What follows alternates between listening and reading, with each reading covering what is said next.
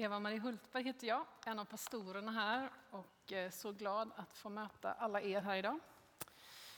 Som Filip sa alldeles i början så har vi haft ett tema en lång del av den här hösten som vi har kallat för Jesus för världen.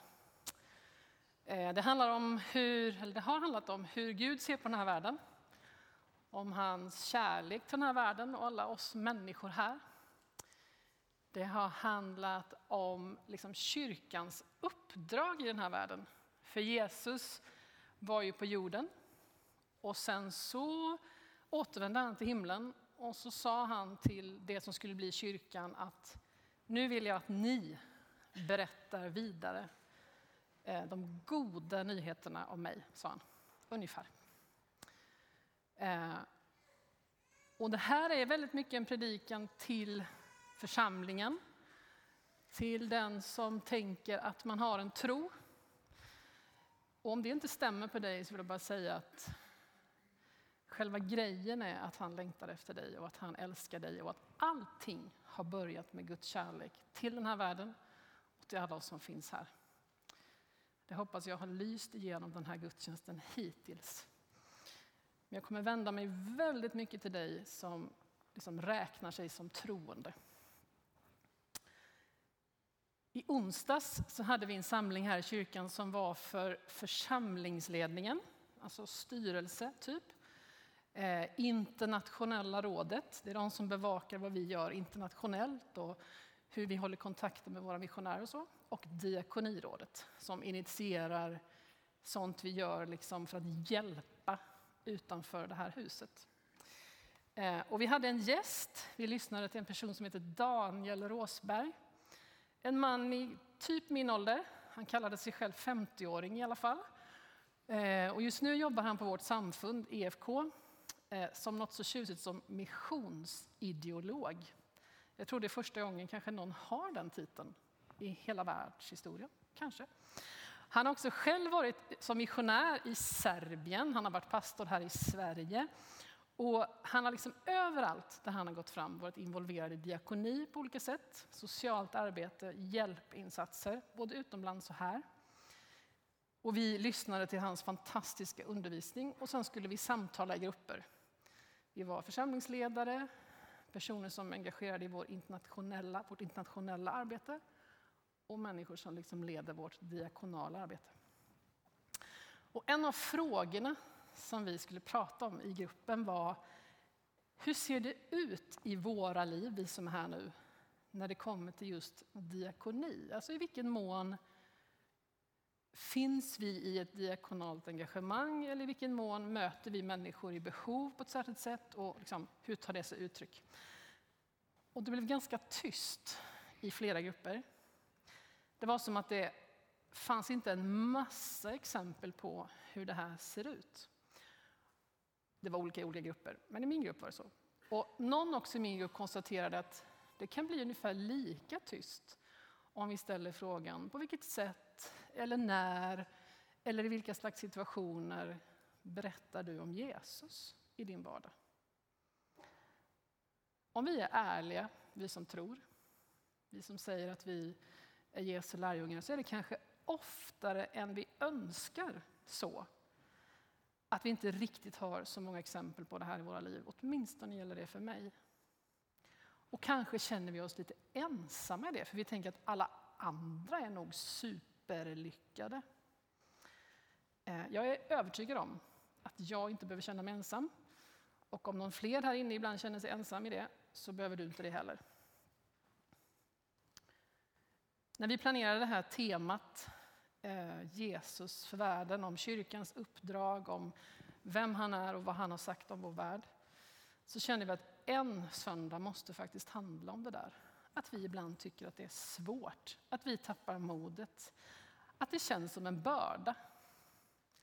Och nu står dessutom jag här och har redan gett några stycken lite sådär, ah, den där bördan igen. Kanske får det liksom oss rent av att tvivla på hela grejen. Varför är det så svårt? Och varför är det inte oftare så att människor dras till Jesus utan att vi gör något, frågar om tron och undrar vad kyrkan är för något? Det hände såklart. Men jag skulle önska att det hände mycket, mycket mer. Så, idag ska vi stanna inför det där att det kan vara svårt att dela tron med människor, eller att leva ut Guds kärlek, att leva ett utgivande liv till den som behöver. Det där som vi namnger som diakoni. Att vi ofta känner oss lite små och ofta känner vi oss skuld över att vi känner oss små. Först så vill jag säga att i perioder i livet så är det faktiskt omöjligt att leva för någon annan människa. Det har jag upplevt och jag vet att en del av er upplevt det. Kanske alla. Det kan bero på sorg, det kan bero på sjukdom, det kan bero på omständigheter i livet som gör att nej men jag har fullt sjå att ta mig igenom den här dagen. Vi får se om det går. Då på något sätt är inte det här till dig. Mer än, känn inte den bördan i så fall.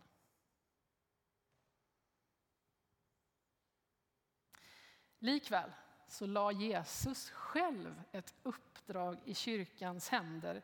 Och vi har flera gånger i det här temat återvänt till kanske de mest uttrycksfulla eller tydliga orden från Jesus när det kommer till det här. Han säger i Johannes 20 och 21, som Fadern har sänt mig sänder jag er. Det är så enkelt så att det är en minnesvers i söndagsskolan. Och matematiskt, eller man ska säga, är det ju bara så här, om så här, så så här. Och ändå så är det fullständigt livsförvandlande om vi liksom tar in det och lever efter det. Som Fadern har sänt mig, säger Jesus, sänder jag er. Och ändå känner vi det motigt ibland. Vad beror det på? Det beror givetvis på en massa saker. Allt från att ja, men givetvis att bära liksom de goda nyheterna om Jesus ut till en mörk värld, ofta mörk värld.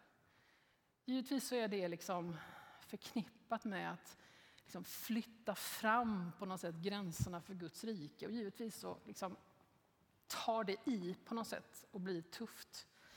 Det kan bero på en massa andra saker, men jag vill säga några grejer. Och en sak som jag tror det beror på, det är att vi tror inte så mycket om oss själva som Jesu lärjungar. Vi har något slags dåligt liksom andligt självförtroende, om ni kan ta det uttrycket. Vi tänker om oss själva. Ja, men jag är inte tillräckligt andlig. Jag kanske inte ibland är så säker själv på vad jag tror som jag önskade. Jag kan nog inte svara på alla frågor som skulle kunna dyka upp. Ehm, och vi liksom fasar för vad kommer jag möta om jag berättar om min tro. Och så ser vi kanske på andra, på vänner, på de andra i cellgruppen, på någon missionär vi lyssnar på. Och man känner och tänker att det verkar så enkelt för dem.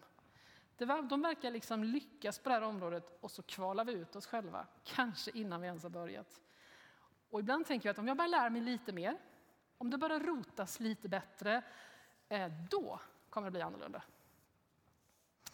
Och svaret på den här liksom anledningen skulle kunna vara en fråga, nämligen så vem använder Gud egentligen? Vem använder Gud egentligen? Hela Bibeln är full av berättelser om vem Gud använder. Han använder typ alla som kommer i hans väg, skulle man nästan kunna säga. Helt vanliga människor som du och jag Eh, och en del är inte så vanliga som du och jag, utan en del har till och med gjort liksom brott som skulle göra att vi sa upp bekantskapen direkt. Eh, men han upprättar människor och han liksom säger inte upp bekantskapen som vi kanske skulle göra. Och jag vill lyfta två personer som Jesus använder, eller som Gud använder. Den första är den ganska berömda lärjungen Petrus. Han är fiskare. Han eh, har under åren med Jesus utmärkt sig på lite olika sätt kan man säga, både positivt och negativt faktiskt. Han är ganska framträdande. Och hans riktiga bottennapp som lärjunge till Jesus, eh, alltså det är ett högst begripligt bottennapp skulle jag säga. Eh, men det är att han förnekar att han har haft något som helst med Jesus att göra.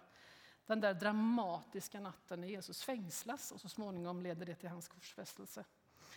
Och Petrus gör det inte en gång, han gör det inte två gånger, utan han gör det tre gånger. Han liksom riktigt stryker under med tjock penna. Jag har aldrig haft något med den mannen att göra. Och för det här har han dessutom blivit typ för evigt berömd. Därför att vi kan läsa om det i evangelierna. När Jesus har uppstått så upprättar han Petrus. Det är också en berättelse som många av oss är väldigt bekant med. Och trots att Jesus vet om allt så drar han Petrus till sig och så säger han, vet du vad? Led min församling. Vem använder Gud? Han använder nog typ vem som helst. Också dig. Och den andra personen som jag lyfter bara lite kort, det är hon som har gått till historien som kvinnan vid brunnen. Vi vet inte hennes namn. Eller den samariska kvinnan. Eh, hon är samarier och därmed inte bara kvinna utan också från ett illa ansett folkslag. Men hon går ut ur staden, sätter sig vid brunnen och Jesus möter henne där. Hon har liksom ett ganska tvivelaktigt moraliskt leverne. Eh, förutom att hon är kvinna och samarier så också liksom, det finns rätt mycket frågor kring hur hon lever sitt liv. Men det går upp för henne vem Jesus är. Och hon går direkt tillbaka in till staden och berättar om Jesus, vem han har sagt sig vara och vad ett liv med honom skulle kunna innebära. Hade hon allt på plats? Nej, verkligen inte. Hade hon gått bibelskola, ja, kanske en halvtimme då där vid brunnen. Eh, hade hon koll på läget? Liksom? Nej, vem använder Gud? Vem kan bära berättelsen om honom vidare? Ja, kanske vem som helst. Och där ingår du och jag. Så hur vi ser på oss själva kan vara ett hinder. Vad vi tänker om oss själva, om vi duger, om vi har något att ge, om vi liksom kan tillräckligt mycket, om vi kommer svara på frågorna och så. Det andra kan vara rädsla. Då kan vi göra det begreppet ganska liksom brett. Kanske allt från osäkerhet, lite obekvämlighet och hela vägen till fruktan. Vi kan vara rädda. Och det kan säkert ha sin orsak i en massa saker. Vad ska folk tycka? Eller vad ska vi förknippas med? Och det är klart att när typ den tredje Knutby-dokumentären går på tv så kan man känna det där vill inte jag bli förknippad med. Eh, och tyvärr är det så att de senaste åren i liksom vår interna media, kristen press, så har vi kunnat läsa om en del ganska stora och namnkunniga pastorer som eh, gör bort sig på olika sätt och inte längre kan fullfölja sitt uppdrag. Och då undrar man vad i all sin dar är det här vi finns i? Så kan jag känna. Vill jag verkligen, liksom, tror jag fortfarande på att man kan vara pastor eller att det kan finnas en kyrka? När man får läsa de här sakerna. Och när jag hamnar i de tankarna så tänker jag åtminstone på två grejer. Det ena är, som Paulus har gett oss i första Korintierbrevet 12, att vi är Kristi kropp. Alltså, vi hör ihop och jag hör ihop med de andra. Och det är kanske inte det mest utmanande eller det största, utan det största är att Jesus säger att han hör ihop med sin kyrka och sin kropp. Det försöker jag liksom få syn på. Han liksom krokar arm med sin kyrka och han ber oss fortsätta. Och det andra är att, som vi kan läsa i Hebreerbrevet 12, fäst din blick på Jesus, eller ha blicken fäst på Jesus, trons fullkomnare upphovsman. Hur gör man det? Jo, man pratar med honom. Man tillber honom. Man läser om honom. Man letar efter tecken på att han är verksam i människors liv. Eh, det händer när vi möts till gudstjänst och inte minst kanske kan vi hjälpa varandra med den blicken när vi strax firar nattvard här. Som särskilt är att förkunna det mest centrala i vår tro, vad han har gjort och att vi är tänkta att vara hans kropp. Vi får hjälpa varandra med den blicken.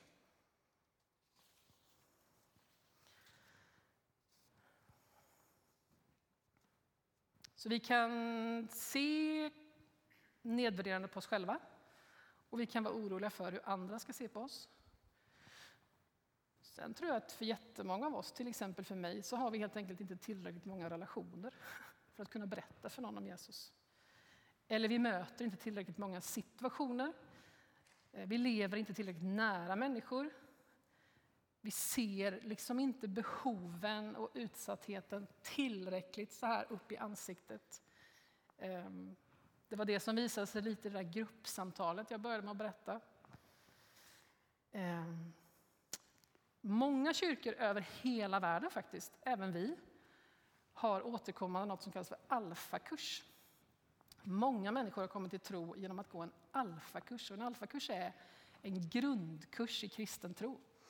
Kommer från England ursprungligen, men finns typ över hela världen. Har så gjort i 20-30 år någonting, kanske ännu mer. Eh, och vi har stångats lite med att vi har väldigt, haft väldigt små alfakurser i vår församling. Eh, och det är ju för att vi inte bjuder med någon på alfakurs. Vi i Ryttargårdskyrkan bjuder inte med någon till Ryttargårdskyrkans alfakurs. Eh, jag har inte gjort det särskilt mycket. Jag har inte gjort det i år. I år är vi så otroligt tacksamma för att vi har en alfakurs. Den är liten, men den är. Men den bygger på att man har blivit medbjuden. Och det var inte jag. Eh, och det var inte de flesta här inne. Nu är inte alfa svaret på allt. Det är ett av många verktyg. Men det är ett bra verktyg. Och kanske är det så, alltså varför har inte jag bjudit med någon på alfakurs? Jag vet inte vem det skulle vara.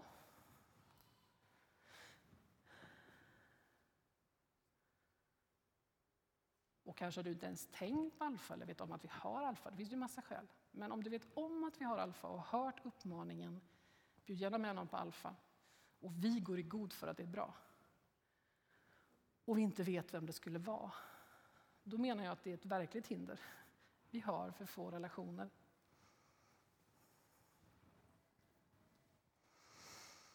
Nu blev det deppigt och jätteskuldtyngt igen då.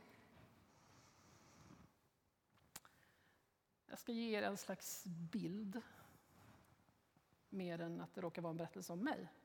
Men för ungefär två år sedan så var jag, blev jag sjukskriven.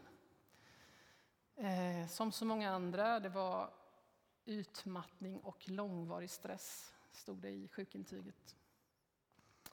Och först var det bara ett par veckor och det förlängdes. Och det visade liksom sig att det här skulle ta mycket mer tid än vad jag hade tänkt mig eller vad jag kunde veta. Jag blev jättebesviken.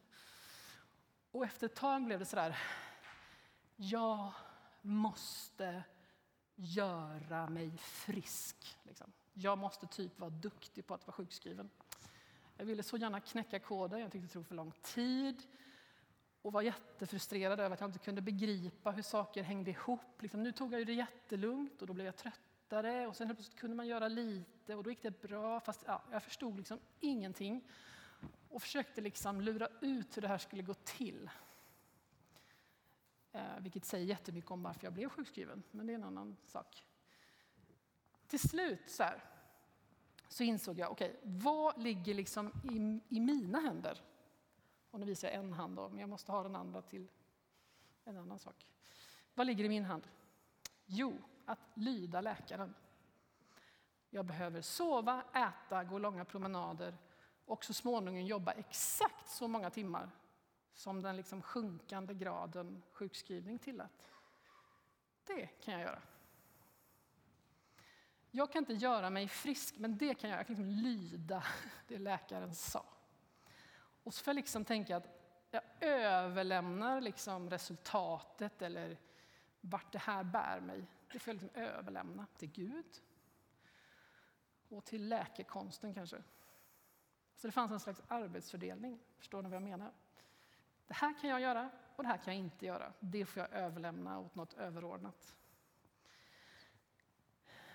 Och det är en ganska dålig bild på många sätt.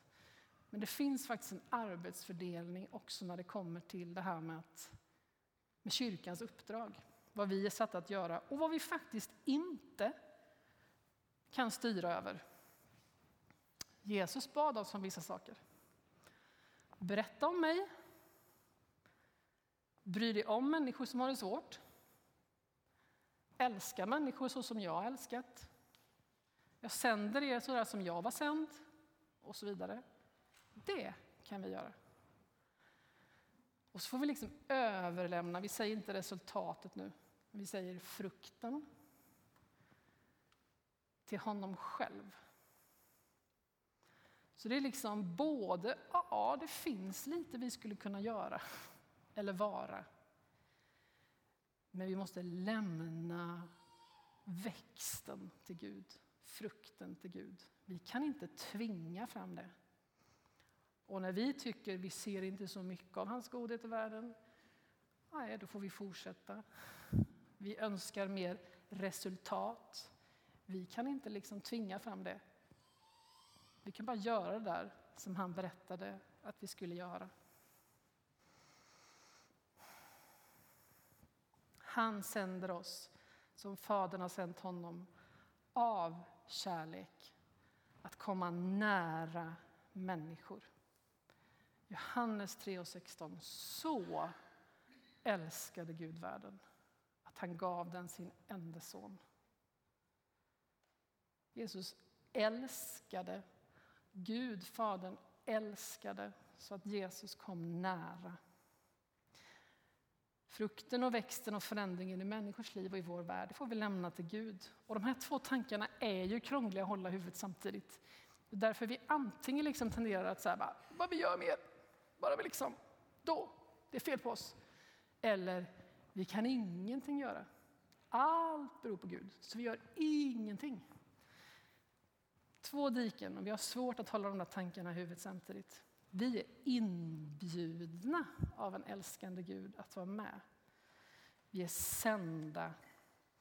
Vi är tänkta att vara en skillnad för vår värld, men vi kan inte trolla fram växt. Den ger Gud. Det är snart slut på det här långa temat för dig som bara tycker att det är jobbigt och att idag var det gnälligt. Liksom. Vi har försökt att vända och vrida på vad Jesus säger, på hur Gud ser på världen, på kyrkans uppdrag och vad han finns i allt det här. För alla oss som kanske inte känner att vi oavbrutet delar evangeliet eller hjälper den utsatte, hur ska vi se på oss och på det där som är våra hinder? Vi ska sluta se på oss med krökta ryggar och dåligt samvete. Vi ska påminna oss om att Gud använder vem han vill, vem som helst. Och det är han som både allting börjar med, därför att han älskar världen, och som helt tar ansvar för vad som kommer ut av allt. Kanske kan du bestämma dig för någonting idag. En sak, ett steg. Och det steget är inte nu ska jag förvandla världen. Kanske är det så där att talet om Guds kärlek, det känns jättelångt ifrån dig. Du förstår inte hur det kan vara möjligt att han älskar dig. Kanske är det det som du bara behöver ägna dig åt lite. Att få landa i det. Vi talade om det för några veckor sedan när vi talade om den förlorade sonen. Och kanske ska inte du göra någonting annat på ett bra tag än liksom tränga ner i och låta det tränga ner i dig, sanningen att Gud älskar dig. Kanske behöver du samtala med någon om det. Kanske ska du idag ställa dig framför ett hjärta som är där under trappan Eh, du kan tänka att det är Guds hjärta, Guds hjärta för världen och Guds hjärta för dig. Det finns massa bibelord. Du kan bara läsa de här bibelorden om hur Jesus är, hur hans hjärta är och vad han tänker om våra hjärtan. Du kan fota av det, ha med det hem i veckan och bara sitta liksom och låta det här sjunka in. Allt börjar nämligen med det, att du förstår att han älskar dig. Eller Kanske ska du likt Linnea Åberg predikade, nu är det många veckor sedan, för hon inledde vårt långa tema. Hon talade om att mission eller att leva, liksom gå med kyrkans uppdrag, det är att se. Att se människor, att se vad Gud gör och att se vad han har lagt i dina händer. Det är ju superlätt att komma ihåg pedagogiskt. Eller så ska du ta spjärn i det som Magnus predikade om för ett bra tag sedan. Om att älska sin stad och vad som hände med Jesus när han närmade sig staden. När han såg hur det var ställt med den, hur det grep hans hjärta, hur han grät över staden. Hur kan du närma dig staden? Eller ska du kanske ta spjärn i Lukas 4 och 18 där Jesus presenterade sitt uppdrag. Jag har kommit för det här och för det här och för det här och för det här. Och då gäller det alltså oss, för han sände ju oss så som han blev sänd. Och hur det liksom inkluderar att bry sig om den som har behov på ett helt annat sätt än kanske de flesta i din omgivning. Och kanske ska du bara haka på något av det goda som händer i vår församling. Mathjälpen, språkcaféet, mycket annat. Kanske ska du bara helt enkelt se till att möta några människor som du annars inte skulle möta. Och kanske behöver du särskilt landa i det där att Jesus rör vid människor. Att han rör sig i vår värld, att han inte har lämnat oss. Att han inte skickar ut dig till någon hemsk plats dit han inte tänker vara med. Fredrik predikade förra söndagen, nej, för två veckor sedan, Fredrik Lignell, från bibeltexten där det står Jesus sände ut lärjungarna till platser dit han själv tänkte gå. Det låter inte så effektivt, smartare att sprida ut sig. Men han skickade dem dit han tänkte gå. Och han tänker sig dit du tänker gå. Du är inte ensam. Det här var just ett reklaminslag för hela vår serie som har passerat. Men vi har sagt ganska mycket bra och matnyttigt. Du kan gå tillbaka via vår hemsida och lyssna på det som du behöver. För kyrkans uppdrag i den här världen är på riktigt ibland överväldigande stort och svårt. Men det var aldrig tänkt att vi skulle vara ensamma. Jag ska avsluta med två berättelser det ena är från vår församlingsvän Oskar Billén. Han är bortrest idag, så han kan inte berätta själv, så jag ska försöka berätta. Nej. Oskar! Det var ju dagens bonus. Välkommen fram! Jag glömde av det, men det blev inställt. Ja, Vill du berätta? Så här var det ju. Bakgrunden är ju att i våras så fanns du med på liksom typ en kurs vi gjorde här. Vad handlade den kursen om? Ja, det handlade om att vara ja, missioneller i, i sin... Eh, ja, vad ska vardag? Ja, jag kan inte beskriva det, men nej. Att vara kristen i vardagen. På jobbet och bland vänner och familj och cellgrupp och kyrka. Mm. Ja. Och så fick ni en särskild uppmaning som du gick och... Ja, uppgiften var att vi skulle skriva ner fem personer på ett papper och så skulle vi be för de här att vi skulle få ja, men någon sorts eh, samtal om, om min tro, vad den betyder för mig och så vidare. Och eh, på mitt jobb så, ja, jag skrev ner fem personer och en av dem bad jag lite extra för, för han är på mitt jobb och tänkte att ja, men det är nog störst sannolikhet för där, han träffar jag ofta. Jag bad för honom och eh, vi pratar ofta om, ja, men, kanske inte så mycket tro kanske, men om eh, när det kommer påsk eller jul eller eh, skapelsen och ja, många sådana olika typer av frågor. Men det, är, det handlar nog aldrig egentligen om min tro. Så. Eh, och samma vecka som vi hade pratat om det här så sitter vi på lunchen, jag och två till. Då, och en av de här är han som jag bett för. Då. Och han frågar mig, Oskar, varför tror du på Jesus? Och vi har jobbat flera år tillsammans och jag har aldrig fått den här frågan direkt så innan. Och det är ju lite konstigt kan man ju tycka då. Men så det var ja, det har inte lett till så mycket mer frågor efter det här. Men just att ja, jag bad för honom och det hände just den veckan. Mm. Det var Fint. häftigt. Fint. Ja. Tack. Det var tråkigt att det blev inställt, det du skulle på. Ja. Jag menar inte att bli så glad kanske. ska berätta en berättelse till och det är från Daniel Råsberg, honom som jag berättade om i början. Han berättade en liten berättelse i onsdags på den här samlingen. Eh, han kan serbiska, det är lite ovanligt för han är svensk. Det har han lärt sig eftersom han har arbetat i Serbien. Och han beskrev det ungefär så här, att han brukar när han är i mataffären ställa sig en stund vid ajvarhyllan.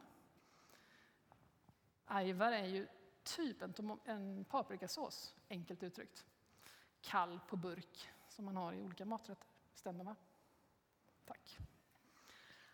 Och då finns den kanske då bland lite an, andra ingredienser och saker som möjligen då är lite vanligt när man kommer från Serbien. Så förstod jag det. Så Daniel ställer sig vid ajvarhyllan och ser vad som händer. Och ibland så kommer det någon som kan serbiska. Och så kan han serbiska. Och så blir den från Serbien jätteförvånad över att en svensk kan serbiska. Så berättar han varför och så har de ett samtal. Visst är det en fin berättelse? Så nu måste du lära dig serbiska och gå till... Nej, du behöver hitta din ajvarhylla.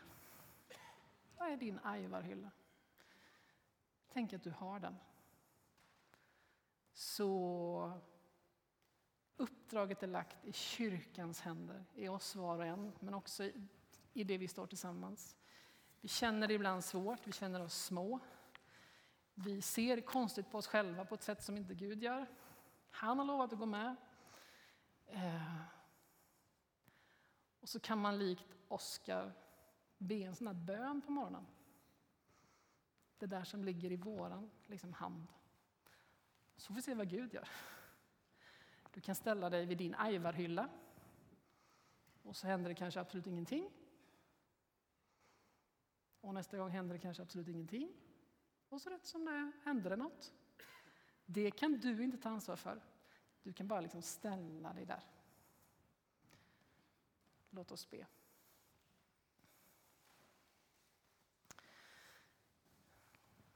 Herre, du samlade ju först några unga pojkar runt dig som dina lärjungar. Du kom till vår värld och det står att du gjorde det när tiden var inne. Som vi hörde om här för ett par veckor sedan. Och vi kanske inte ser fullt ut varför det var den bästa tiden. Men du Jesus kom till vår jord när tiden var inne. Och så har du lagt det här uppdraget i kyrkans händer att berätta om de goda nyheterna om dig.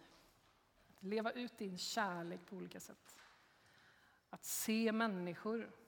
Att inte liksom vända bort blicken när någon behöver någonting. Och herre, vi kan känna alla möjliga saker inför det.